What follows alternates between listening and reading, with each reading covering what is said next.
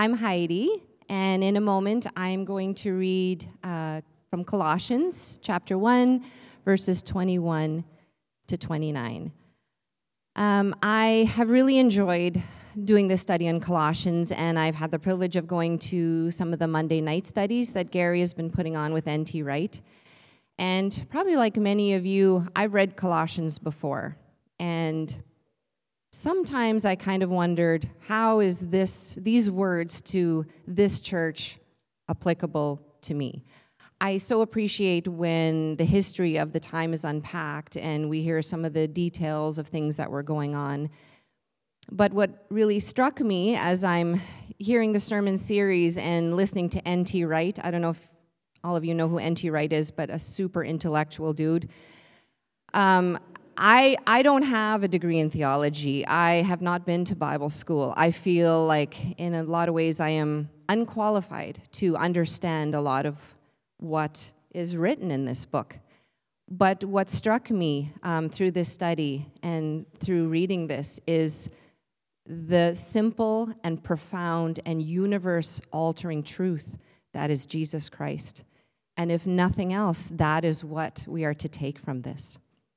So I'm going to read now Colossians chapter 1, verses 21 to 29. And this is from the Message Bible. You yourselves are a case study in what God does. At one time, you all had your backs turned to God, thinking rebellious thoughts of him, giving him trouble every chance you got. But now, by giving himself completely at the cross, actually dying for you, Christ brought you over to God's side and put your lives together, whole and holy in his presence. You don't walk away from a gift like that. You stay grounded and steady in that bond of trust, constantly tuned in to the message, careful not to be distracted or diverted. There is no other message, just this one. Every creature under heaven gets the same message. I, Paul, am a messenger of this message. I want you to know how glad I am that it's me sitting in this jail and not you. There's a lot of suffering to be entered into in this world, the kind of suffering that Christ takes on. I welcome the chance to take my share in the church's part of that suffering. When I became a servant in this church, I experienced this suffering as a sheer gift. God's way of helping me serve you, laying out the whole truth. This mystery has been kept in the dark for a long time, but now it's out in the open. God wanted everyone, not just Jews, to know this rich and glorious secret inside and out, regardless of their background, regardless of their religious standing. The mystery in a nutshell is just this: Christ is in you. Therefore, you can look forward to sharing in God's glory. It's that simple.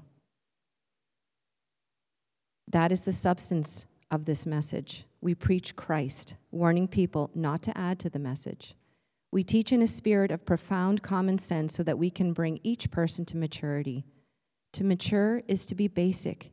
Jesus Christ, no more, no less.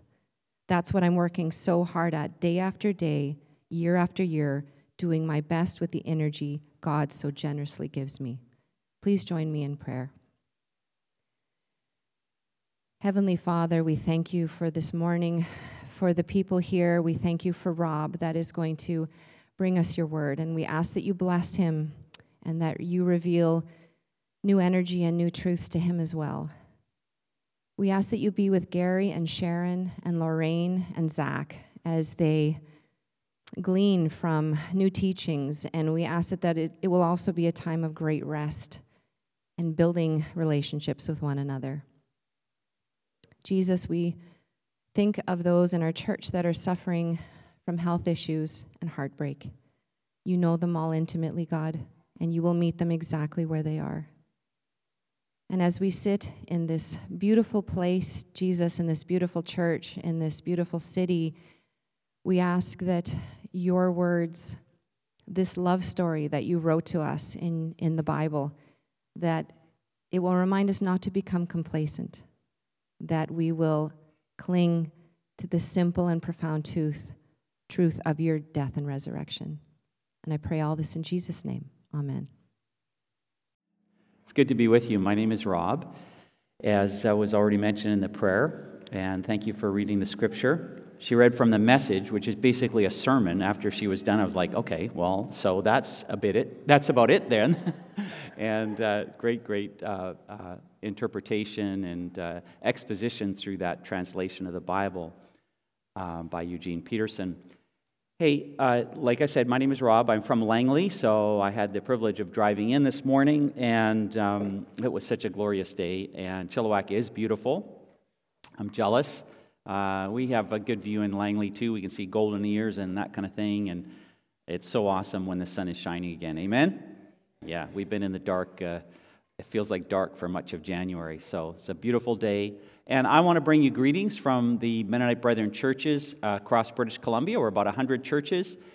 And I also want to thank you very, very much for your investment in that community. And by giving your lead family in so many ways. I serve with Gary on the Pastoral Ministries Committee, where we credential incoming pastors. And that's a significant commitment that Gary makes.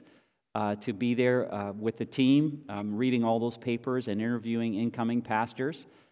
I also work closely with Sharon, who's our moderator for our BC Mennonite Brethren churches. And you all know that, and she is a champion. She has been an incredible rock to our community through tough times, and she gives and gives and gives, and she's got wisdom, and so appreciate her so much. And, of course, it doesn't stop there. The whole family is giving. I saw Kate here, and Kate's been involved in camping ministry, and she continues to be involved in serving in different boards. And, people are eager to get Kate to serve on their team for the insights and wisdom that she brings. And Jonathan is serving as youth pastor over at Bakerview and helping with that church. So, and many of others of you serve. I saw Art and Lois coming in, and they've been involved with camp. So that's Broadway. You're a community that helps support the work that's going on in our whole province, and we appreciate that so much. I've been doing this work for about 10 years, and that's been quite a while, and so I get to see lots of churches. And I have been here before. I was visiting a Sunday a few years ago, and I'll never forget that Sunday because Gary was carrying a 12-foot 2x4 up and down the aisles. Do you guys remember that Sunday? Yeah, he was talking about the log in your own eye, and then he got that big 2x4, and I was just hoping he wasn't going to turn it this way because I just thought it's going to take heads out as he comes across, but I really appreciated that message. And then I was getting ready, and I thought, what should I wear? And I thought, Gary wears sweaters, so I'll wear a sweater. And, You may think that's not a significant question, but when you visit a lot of churches, you wonder what you should wear. I heard about one old cowboy. He visited a very stodgy kind of a church where the minister wore robes and everyone was dressed quite nicely. I don't know if you have any churches like that. You might have some down the road here, possibly, but everyone was quite stodgy. Anyway, this old cowboy, he was dirty, ripped jeans and dirty boots, and he wandered into the front and sat down. And, the preacher went through his sermon. On the way out, this was kind of church where the preacher stood at the back and shook hands with everyone on their way out. And as the cowboy made his way out and stopped the preacher looked at him slowly up and down at his clothing, and he said to him, listen, if you ever come back here, I'd like you to do something. The cowboy said, what? He said, I'd like you to pray and ask God what you should wear before you come to church. The cowboy said, sure, okay. Next Sunday, he was back, and he was dressed exactly the same. The preacher took note, and at the back, he stopped him, and he said again, I thought I asked you to pray and ask God about what you should wear. And he said, well, I did. And the preacher said, oh, that's interesting. Well, what did God say? And God said he had no idea what I should wear. He had never been here before. And so I know that's not true of Broadway. I feel the presence of the Lord here with you, and I am so delighted to look with you at Scripture together. And there's a lot here, and I don't know how you are about time. I don't get to preach that often anymore, so when I do get to preach, sometimes I go too long. So, but if you start getting restless, and I could tell you a joke about that too. but I won't because there's too much important stuff here. So we're looking at Colossians. You're in a series. That's fantastic. We're looking at a text of Scripture, verse 21 to 29, to the end of this first chapter in this letter of the New Testament. And if many of you are, I'm assuming, regulars here at the church, now I don't know you, some of you maybe are visiting. Some of you maybe have come here for years, but you know, you're just still kind of not quite sure about the Christian message. Maybe some of you have questions about wrestling, about, well, what does it mean to have faith in God? And the world has always changed, the world we all live in, you know, so that's a very challenging situation. We're all navigating life and navigating changing times. And I think the text in front of us has really a lot to say. It's the Bible's perspective, the New Testament, the message of Jesus. It's a perspective to help us understand our relationship with God and navigate life. And whereas the previous verses of Colossians, this is a very personal letter. Gary introduced that. Paul has the author of this letter, this influential person in the New Testament, who came out of nowhere with his Jewish background, all of a sudden became a voice for the message of Jesus Christ to the Gentile nations, to the Roman Empire at that time, traveled and spoke and influenced people, and then was writing letters to follow up his visits. Now, the Colossians, this letter was not a community, not a city that he had visited personally. That becomes clear as he kind of talks to them about their reputation that he has heard through a friend of his, Epaphras. But Paul did travel in the region, and he often wrote letters that were circular, that were given to other churches to encourage them. And here, 2,000 years later, we're reading this letter, and it has a message for us. And it's really amazing how relevant that message is. And as you were sharing as well about N.T. Wright, that's awesome. Such a gifted historian and Bible scholar, combining his knowledge of history. So that helps illuminate this message and helps us understand it carefully and see, well, what does it say to us in our time? And so the foundation had been laid talking about who Christ is and his role in creation and the majesty, the transcendence of Jesus Christ. Really a mind-blowing concept for people at that time, thinking that this young man who had died at a young age in backwater Jerusalem, how could that person be, there at creation? How could he be the preeminent being of the universe? How could Paul speak about him that way? And what does that matter for us anyway? What does that mean for us? So in the verses we're looking at now, Paul's starting to get personal to them and relating who Jesus Christ is to them. That's really important for all of us. We want to know. People have lots of theories about the gods and the creation, but you and I have a personal question. So what? So what? What does that matter to my life? What does this mean to me? And so Paul begins to speak personally. So I titled this message, All We Need to Know. And it's not really all we need to know, but it kind of is. Sometimes there's just big things you need to know. When you make big decisions, you don't need all the details. Any of you who got married know this. You didn't know all the details. You didn't know what life was going to bring, but you knew one thing. This is the person for me. And you made that decision, and your life was never the same. So I'm going to relate our story here a little bit to marriage or this text, but I'm also going to talk with you a little bit about something that I enjoy doing or used to enjoy. I haven't done much of it now, and that's sailing. So about 25 years ago, I signed up for a course with Power Squadron. Have any of you done the Power Squadron boating course? Yeah. Somebody? Yeah, it's a few people. Yeah, it's kind of fun. And it's this boating safety course. It's Power Squadron, but you learn about navigation, and I was on a sailboat, so that was the part I was interested in. I grew up going sailing with my family, and when I was young, my dad had a boat. He learned how to sail, and then as kids, we went out. We did this in Vancouver Harbor. We had a day sailor. I'd go out with my dad all the time. Even when I was young, I remember, it was about 16 or 17, I just learned to drive. I took my friends out. We had a day sailor at that time, which means, there's no cabin, no place to sleep, and we went out in Vancouver Harbor. I can't believe my dad let me do that, but, a bunch of 16- and 17-year-old boys out there sailing around, and we managed, and it's great. But later on, as I had a family, my dad had a bigger boat. That's a thing that happens with people with boats. They just get bigger boats all the time, and he had a 36-foot boat that we could sleep on, and I knew that there was a lot I didn't know. I wanted to take my family, so I took this course. And navigation was an important part of the course. Learning to read charts, that's a naval term for a map, and set a course, etc. So it's a little more complicated than using your Google Maps when you're on a boat. Now, boats can have GPSs, and that's hugely helpful, but even with a GPS, there aren't roads on the water, and so it's still a little more complicated, maybe a lot more complicated. There's two kinds of navigation. There's probably more, but this is what I remember. There's offshore navigation, and then there's navigation that is within sight of land. They call that conning, because you can recon, you can see the land. I stuck with that kind of navigation. The navigation for offshore is complicated. You have to, not seeing any land, you're dependent on instruments and charts, and it takes some knowledge. So I thought, I'm better off sticking where I can see some things with a chart, a pair of good binoculars.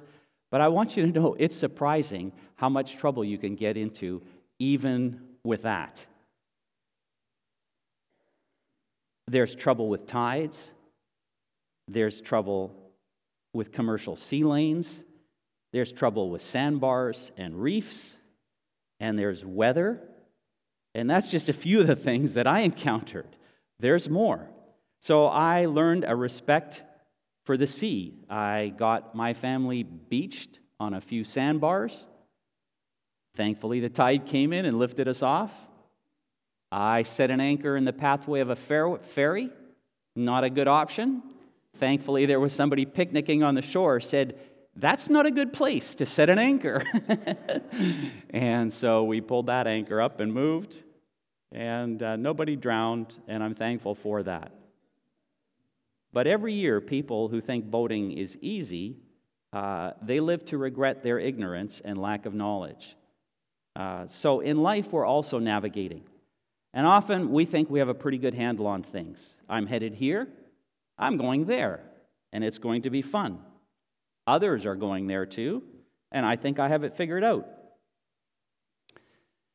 And so we enter into life with that kind of confidence. But as we go through life, and especially in today's world, I think more and more people are starting to recognize that we're actually not managing so well. We're not navigating life so well. We are raising in our day and time basic questions that we assumed we had figured out. People today are confused about their identity, their biology. They're confused about the future. There's a barrage nonstop of fearful messages about our environment, about artificial intelligence, about disease. It's really a troubling time for people to navigate, and many people are frozen by fear. I constantly hear about our personal information that's being gathered. It doesn't seem to bother me that much. It's a little creepy when my phone sort of feels like it's been listening to me. Have any of you had that experience? Or the latest thing that's been happening in the last few months is people are producing essays by artificial intelligence. Like, what's the website that you can go to? I think Gary used it the other day, right? This sermon is literally produced by artificial intelligence. You would never know, I guess. I don't know. I hope you would know. I hope I would know. But it's a strange world, isn't it? And actually, governments and the world today are controlling their population through this. We kind of know this in the backstory. This isn't just a joke. People are being herded in a direction, controlled. Their options and choices being taken away from them, whether they know it or not, by the harvesting of data, by industry. And sometimes by, malevolent leadership. So the Bible doesn't have any direct teaching about artificial intelligence. It doesn't directly mention global warming or climate change. But the New Testament was written to a people under an empire that claimed ultimate and absolute power over all people. The Roman Empire controlled things. And they did it by force and by fear. They did it by data collection. We know that right from the New Testament as we open up with the story of Jesus and find out that a census was being taken by the Roman government. They wanted to control taxation. And the Roman government enforced its expectations and control through force and intimidation and fear. The radical faith of Christians back in those days was perceived as a threat to the Roman control. Christians navigated life differently than Rome saw it. Now, Rome didn't really care about religions. They had all kinds of religions in the empire. But what they saw in Christians bothered them. Christians believed in equality in marriage, not something Romans taught, and they didn't feel necessary to meddle in it, but it was different than how they understood it. Christians protected children. They cared for the sick and vulnerable. They believed in just treatment for all people, even slaves. They believed in the sanctity of sexual intimacy within a marriage. They rejected idol worship, superstition, and emperor worship. You know, these things are well documented by an author named Rodney Stark, a sociologist from Texas, who has written a number of books about the data on how the early Christians impacted the Roman world. So these things troubled Rome, and various emperors actually began persecuting Christians, seeing them as a threat, blaming them. So it's important for us to understand in our world, too, that what we're talking about here in our relationship with God, it impacts how we live in this world. And I'm not going to get into any of the full details here. You're going through the rest of this epistle, and as Gary put it, I like that. He says, this is a great book to tell you to stop believing silly things and stop doing stupid things. And maybe that's a good summary, too. But as you keep going through this book, you're going to discover, many practical things that apply to how you live your life and how you relate to the world around you. For those of you, again, that are on the sidelines, this is a great kind of place to look. If you're not sure about your relationship with God or faith in God, it's a great place because it's a window where the writer, Paul, is instructing Christians about the very core things they need to know about their relationship with God. So Colossians introduced this radical new proposition that we already talked about, that Jesus Christ, the man from Nazareth, is no other than the Creator God, the God and Father of everything, the physical universe around us, all the realms of reality. He is king and ruler over it. He is supreme, as Gary put it in his message. So these people who are reading Paul's letter, we can see that they're all in. They're bought in. He said, Paul is not making a wide-ranging defense for who God is here. He assumes that these people, they love God already. They're in. And he wants them to understand it, what has happened to them. They have experienced what some of you and I have experienced. They heard of the love of Jesus, his amazing teaching, his miracles, his sacrifice on a Roman cross, and they received it.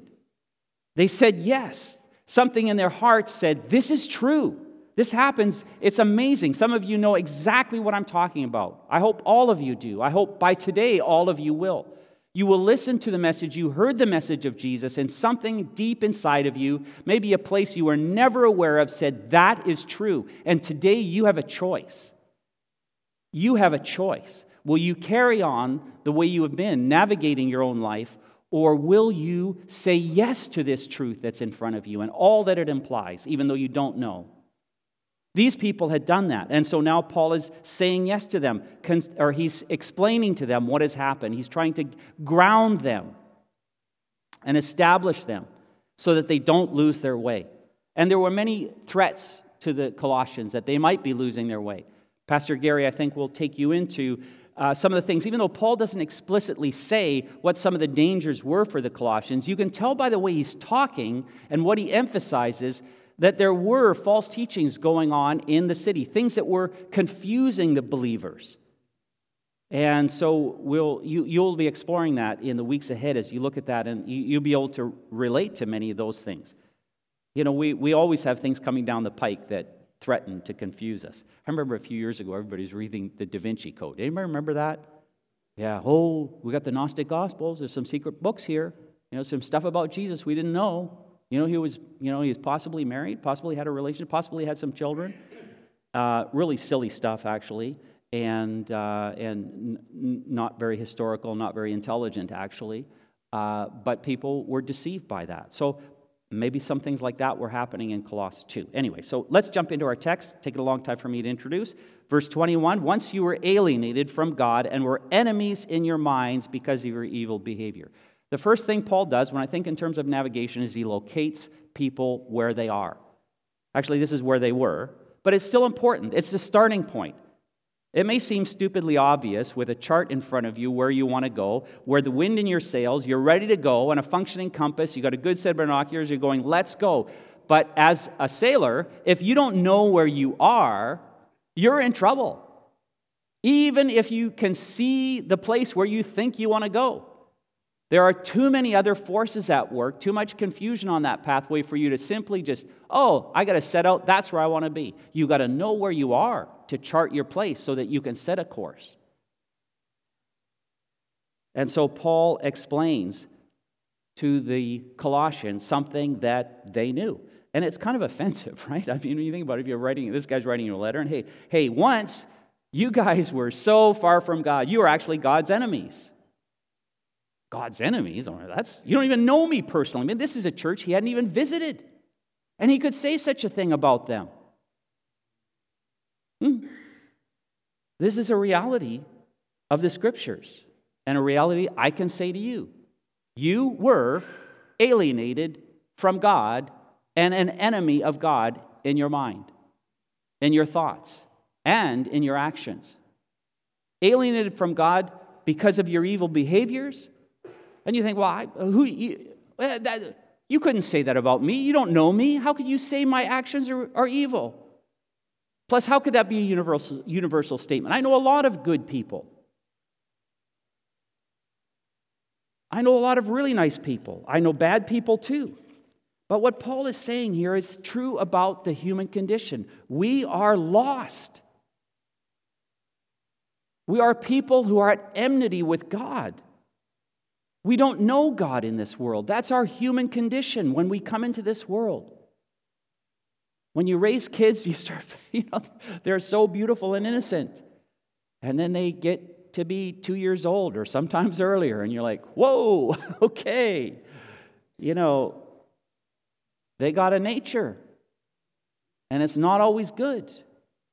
And as we grow older, we learn about ourselves. We realize and find ourselves out of touch with our own selves. We struggle with that. I don't know, who am I? My own purpose and identity. We experience enmity when we want unity and harmony. Why do we do that? Why are we so at odds with one another? Why are we so easily offended? And we end up even harming people, those that we love.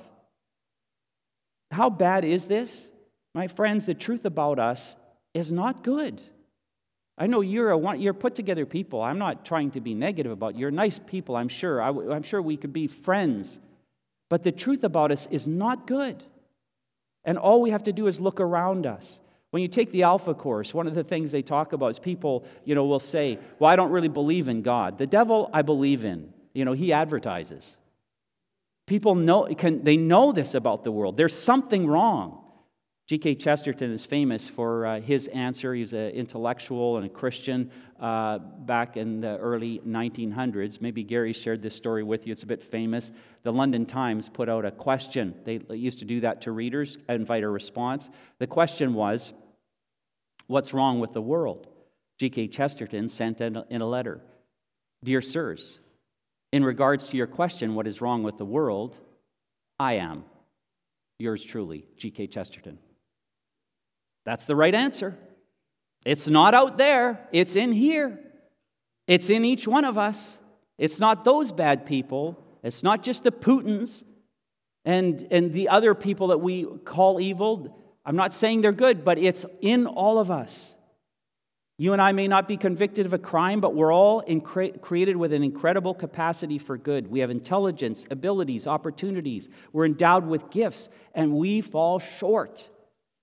It turns out that evil within us isn't just the negative things we do, it's the good things that we're capable of that we don't do through our own neglect, selfishness, complacency. We find ourselves far from God. The more honest we are, the more we must admit that the problem with the world is not liberals or conservatives, not vaxxers or anti-vaxxers. The world with more people like you and me is still a world with evil in it. And where does this come from? Some people say the devil made me do it. A lot of people today say it's a lack of education, it's the environment, it's my family, it's the genes I inherited. But the Bible says that we're enemies of God in our mind because of our evil behavior. That's what Paul says. Now, that may sound very negative, but I want to tell you that's good news. You are not the product of biology and have no choice in this world. That would be bad news. If everything you did was pre-programmed, then what's the point of life? But God holds us accountable. Okay, that's threatening, and yet it's hopeful. Okay, so I have agency. I'm accountable. I thought that was true. I have choices. It matters how I live. Now, is there hope here? Is there some answer? And there is. We'll get to it in a minute. I think this is a big question, though, is where does evil come from? And I just was reminded of an accident that happened. This is a navigational accident as well. January 13th, 2012. You remember the Costa Concordia was a luxurious cruise ship that was wrecked just off the coast of an Italian island in relatively shallow water. And this avoidable disaster, 32 people were killed. So there was an extensive investigation as to what the captain was doing. It turned out that the married ship captain had sailed so close to the island to impress a much younger dancer with whom he was having an affair. Great. There we are. Our shining humanity coming through and all the consequences. So it's not just blaming other people or blaming our environment. It's us and the choices we make. And that's where we are. So getting an accurate plot is the first place to be. Now, where are we headed? Where could we be going? Where are we meant to be? And here's the hopeful part, verse 22. And I will speed up going through these verses. So, but now he has reconciled you by Christ's physical body through death to present you holy in his sight, without blemish and free from accusation. But now God has reconciled you. They knew this, and Paul's explaining how this happened. By Christ's physical body through death. That's an interesting thing. Why does he emphasize that Christ died physically? Well, there was ideas called Gnosticism that we know about a little later than when this book was written, this letter was written, but it's possible that those ideas were already existent at that time, and they were kind of like Greek philosophy, that the body doesn't matter, it's just the spirit. And this isn't a Christian view. It's not how God made us. He made us body and spirit. It's not just our mind. So, when artificial intelligence comes up and says, oh, we just want to, plant some things and keep your mind going and your body will die and that's not what matters. Or we hear teaching about sexuality, your body doesn't matter. It's what's going on inside, your authentic self. It's like, no, God made us physical beings. And Christ died for us physically. It's not an idea. He took on our humanity. Now, what God will do with it after death, we're just waiting with bated breath. And other places in the New Testament explain that. They said, don't worry about that. They said, don't you know that a seed planted comes up to be a beautiful plant? And you could have never seen that. And that's how it is with the new creation. You don't know what God will do, but your physical body is not meaningless. It's important. It's so important that Christ took a physical body and died on the cross through death. This is the seed of the gospel. This is the message that was proclaimed, that was radical and transformative. And it's stated here in legal terms. Some of us are bothered today. Why? Well, how could God be judge? That's not fair. Listen, the message of salvation, that what Paul learned when he was a Jew and he knew all about judgment because they had the sacrificial system and they were keeping the laws to try to be righteous before God. And he found out that no person could be righteous, but Jesus Christ lived a righteous life like no human in history and took death in our place. That's a great mystery. There's an explanation for it. God took our sin, and it's like a legal exchange. He gave us righteousness for our sin. What a gift. Who could deserve that? It's even crazy legally. How could that happen? That's God. It's a great mystery. But this is what Christ did on the cross. This is why the cross is so central in the church. It represents that place where God intervened in human history and changed the destiny of humanity. He died for everyone. His perfect, sinless life, this person who embodied the Creator, the supreme being of the universe, came to this earth in humility and took our sins upon himself on the cross. The whole gospel account is purposeful to show us that Jesus lived to die, and after he died, rose again in victory. And the purpose, so that we could be presented free and without blemish. Oh, this is a great picture again, with legal terms. Free from accusation. Innocent. Innocent before God. You say, well, I'm not an innocent person. No, but God has declared you the only person in eternity whose opinion matters, the Bible tells us. We'll all stand before the judge of the universe. And that judge is saying, I have given you a way to be declared innocent and to be restored and reconciled. Reconciled, to return to a relationship. That language is important. God's reconciling people to himself. That word reminds us that it's a restoration of something, and we know that from the beginning, God had good intentions for humanity, right? That's how he made us. For communion with him, he made a garden, he made relationships, he made beautiful things, he made nature all around us, all this world. He blessed us and created us in his image. This good God has a good plan for us. He's a good, good Father, and he's restoring everything. And he did it through Christ's physical body.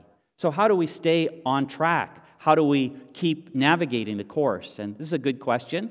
The Colossians maybe are thinking this, and they're hearing this message. Okay, so how do we need to stay on course? And this is kind of where I think Gary's going to help you understand in the rest of the letter, is that there probably were some voices around Colossians saying, well, you got to do this, and you got to do that. Actually, a lot of the New Testament letters are concerned with that, because there's various people saying, okay, now you trusted God, but if you want to keep on going, you've got to do these things. You've got to keep these rules.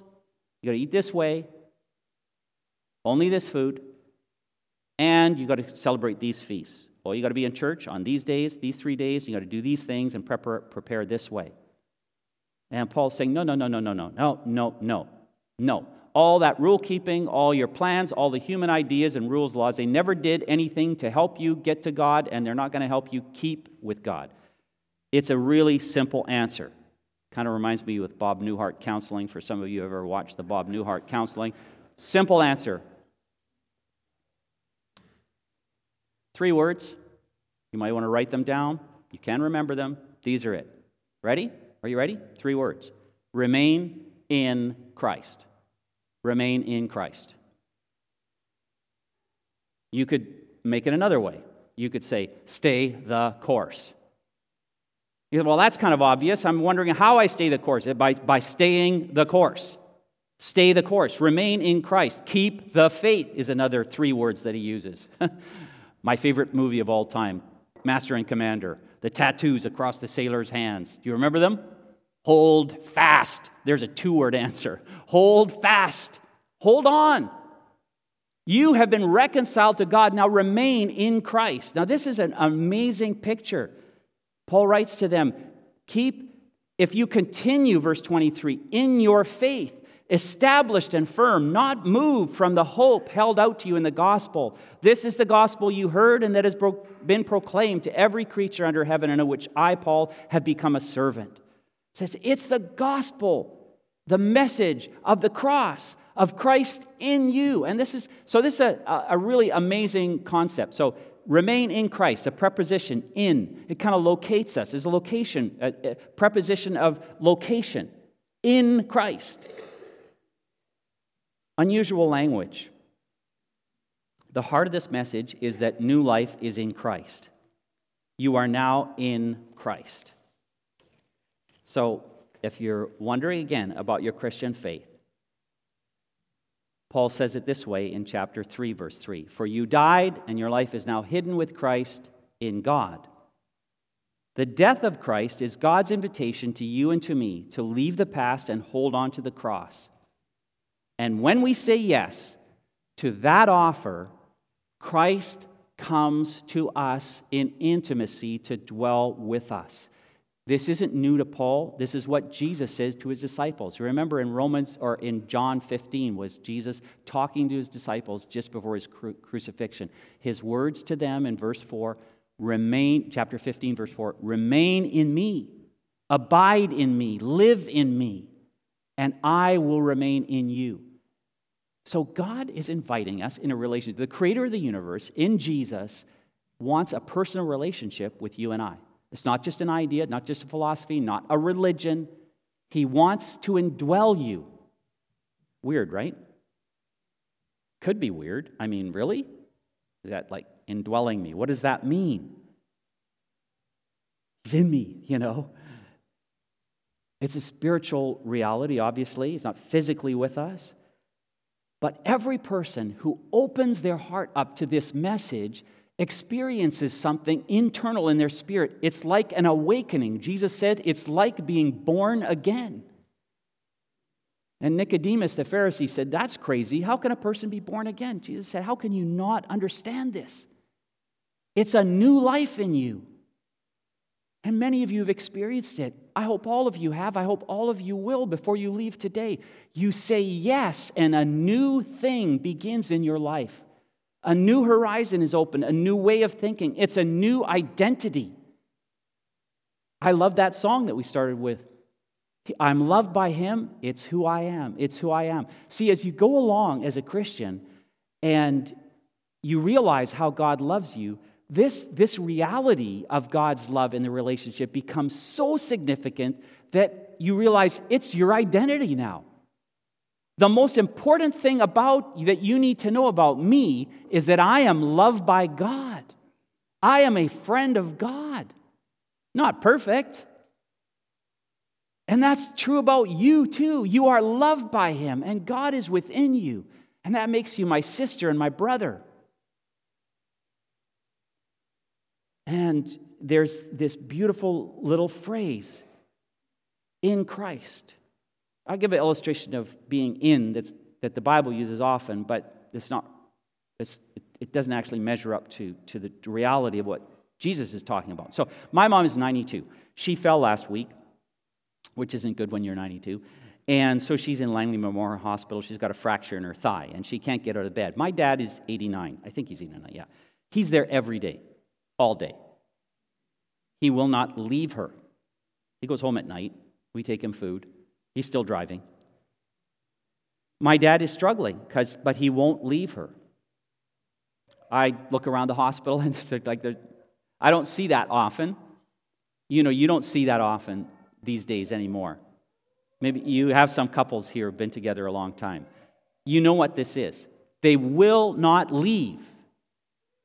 In a marriage, the husband and wife are not in each other the way Jesus is talking about, but it's the closest thing we get in human relationships to that. When you marry someone, there's oneness together, physical oneness, but it goes way beyond that. The more you're married, the more that person's thinking and personality inhabits your own and yours theirs.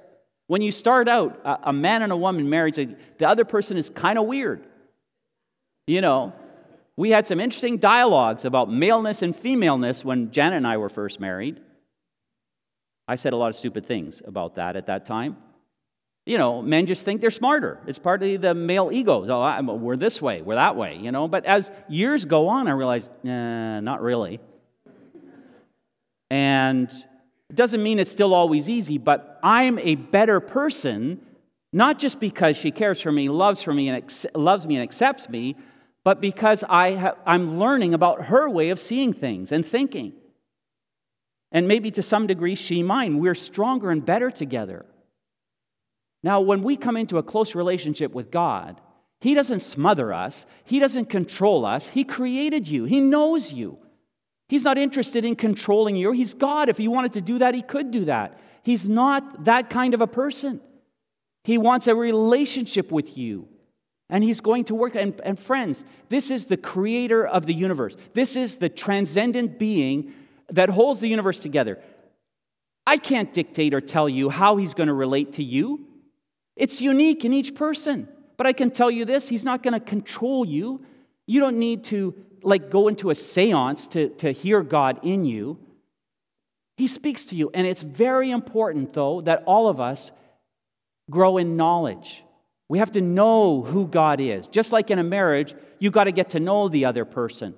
If you don't, you're not going to get the benefits. If you don't bother to know that person, if you don't ask a question, if you don't listen, you're not going to gain the benefits. It is the same in your relationship with God. Knowledge of who God is part of the fuel that guides you and enables you to have a meaningful relationship and be guided by God. You learn new things about Him. This is amazing. God reveals things. And where does He reveal them? In the Word. That's why Paul is writing to the Colossians. He wants them to know things about the God who they have opened their life up to. So all around us, people are struggling with matters of identity. They are sailing in a fog, being told that the only compass that they can trust is the inner compass of their feelings. Some are dreaming that science will chart the course to a great new future. Some believe that being authentic to our feelings will leave them fulfilled. And the message from God's heart to us today is what you need to know to navigate is all in Christ. The life you are seeking is in harmony with God, and it will bring harmony in yourself, for your purpose, and in your relationships.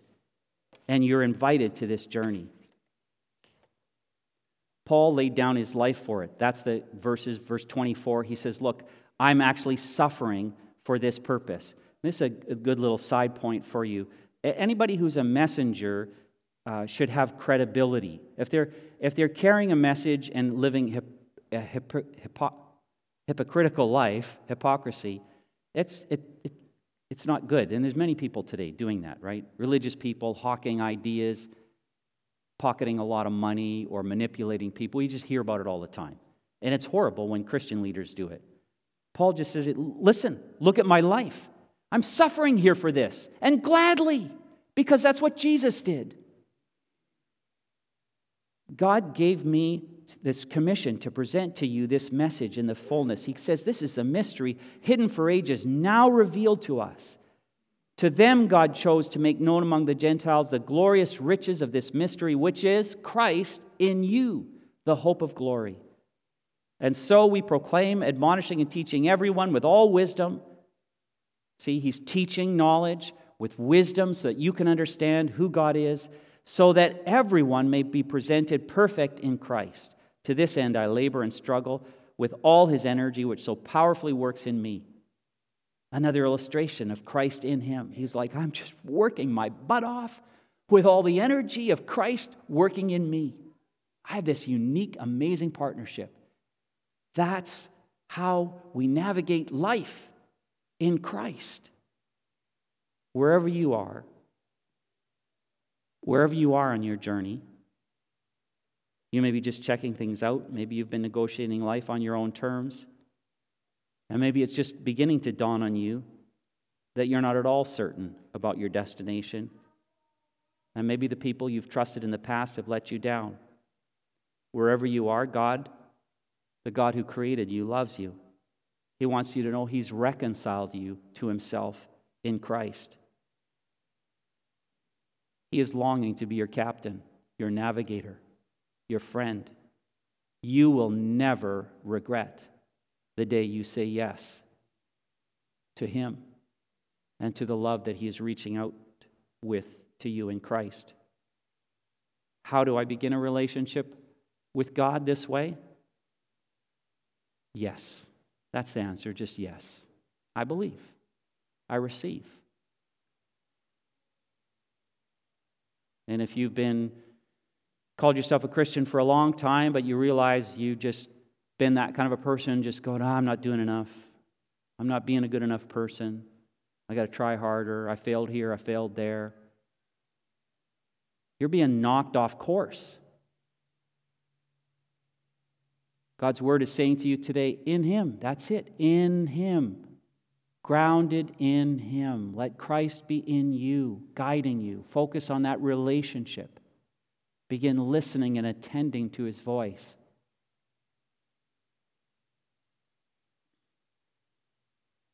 Yeah, may the Lord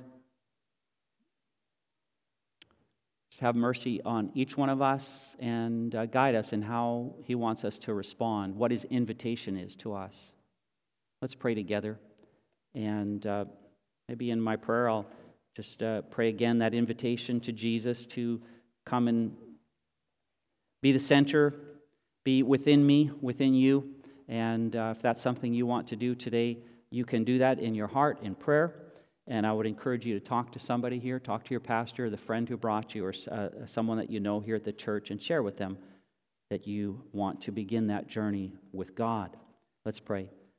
God, we thank you today for all that you've done for us in Christ, and we are forever and eternally grateful that you reconciled us to yourself through Christ's physical body and all that he suffered for us. Now we thank you that you also invite us to a personal and intimate relationship, that we might be in Christ and he might be in us.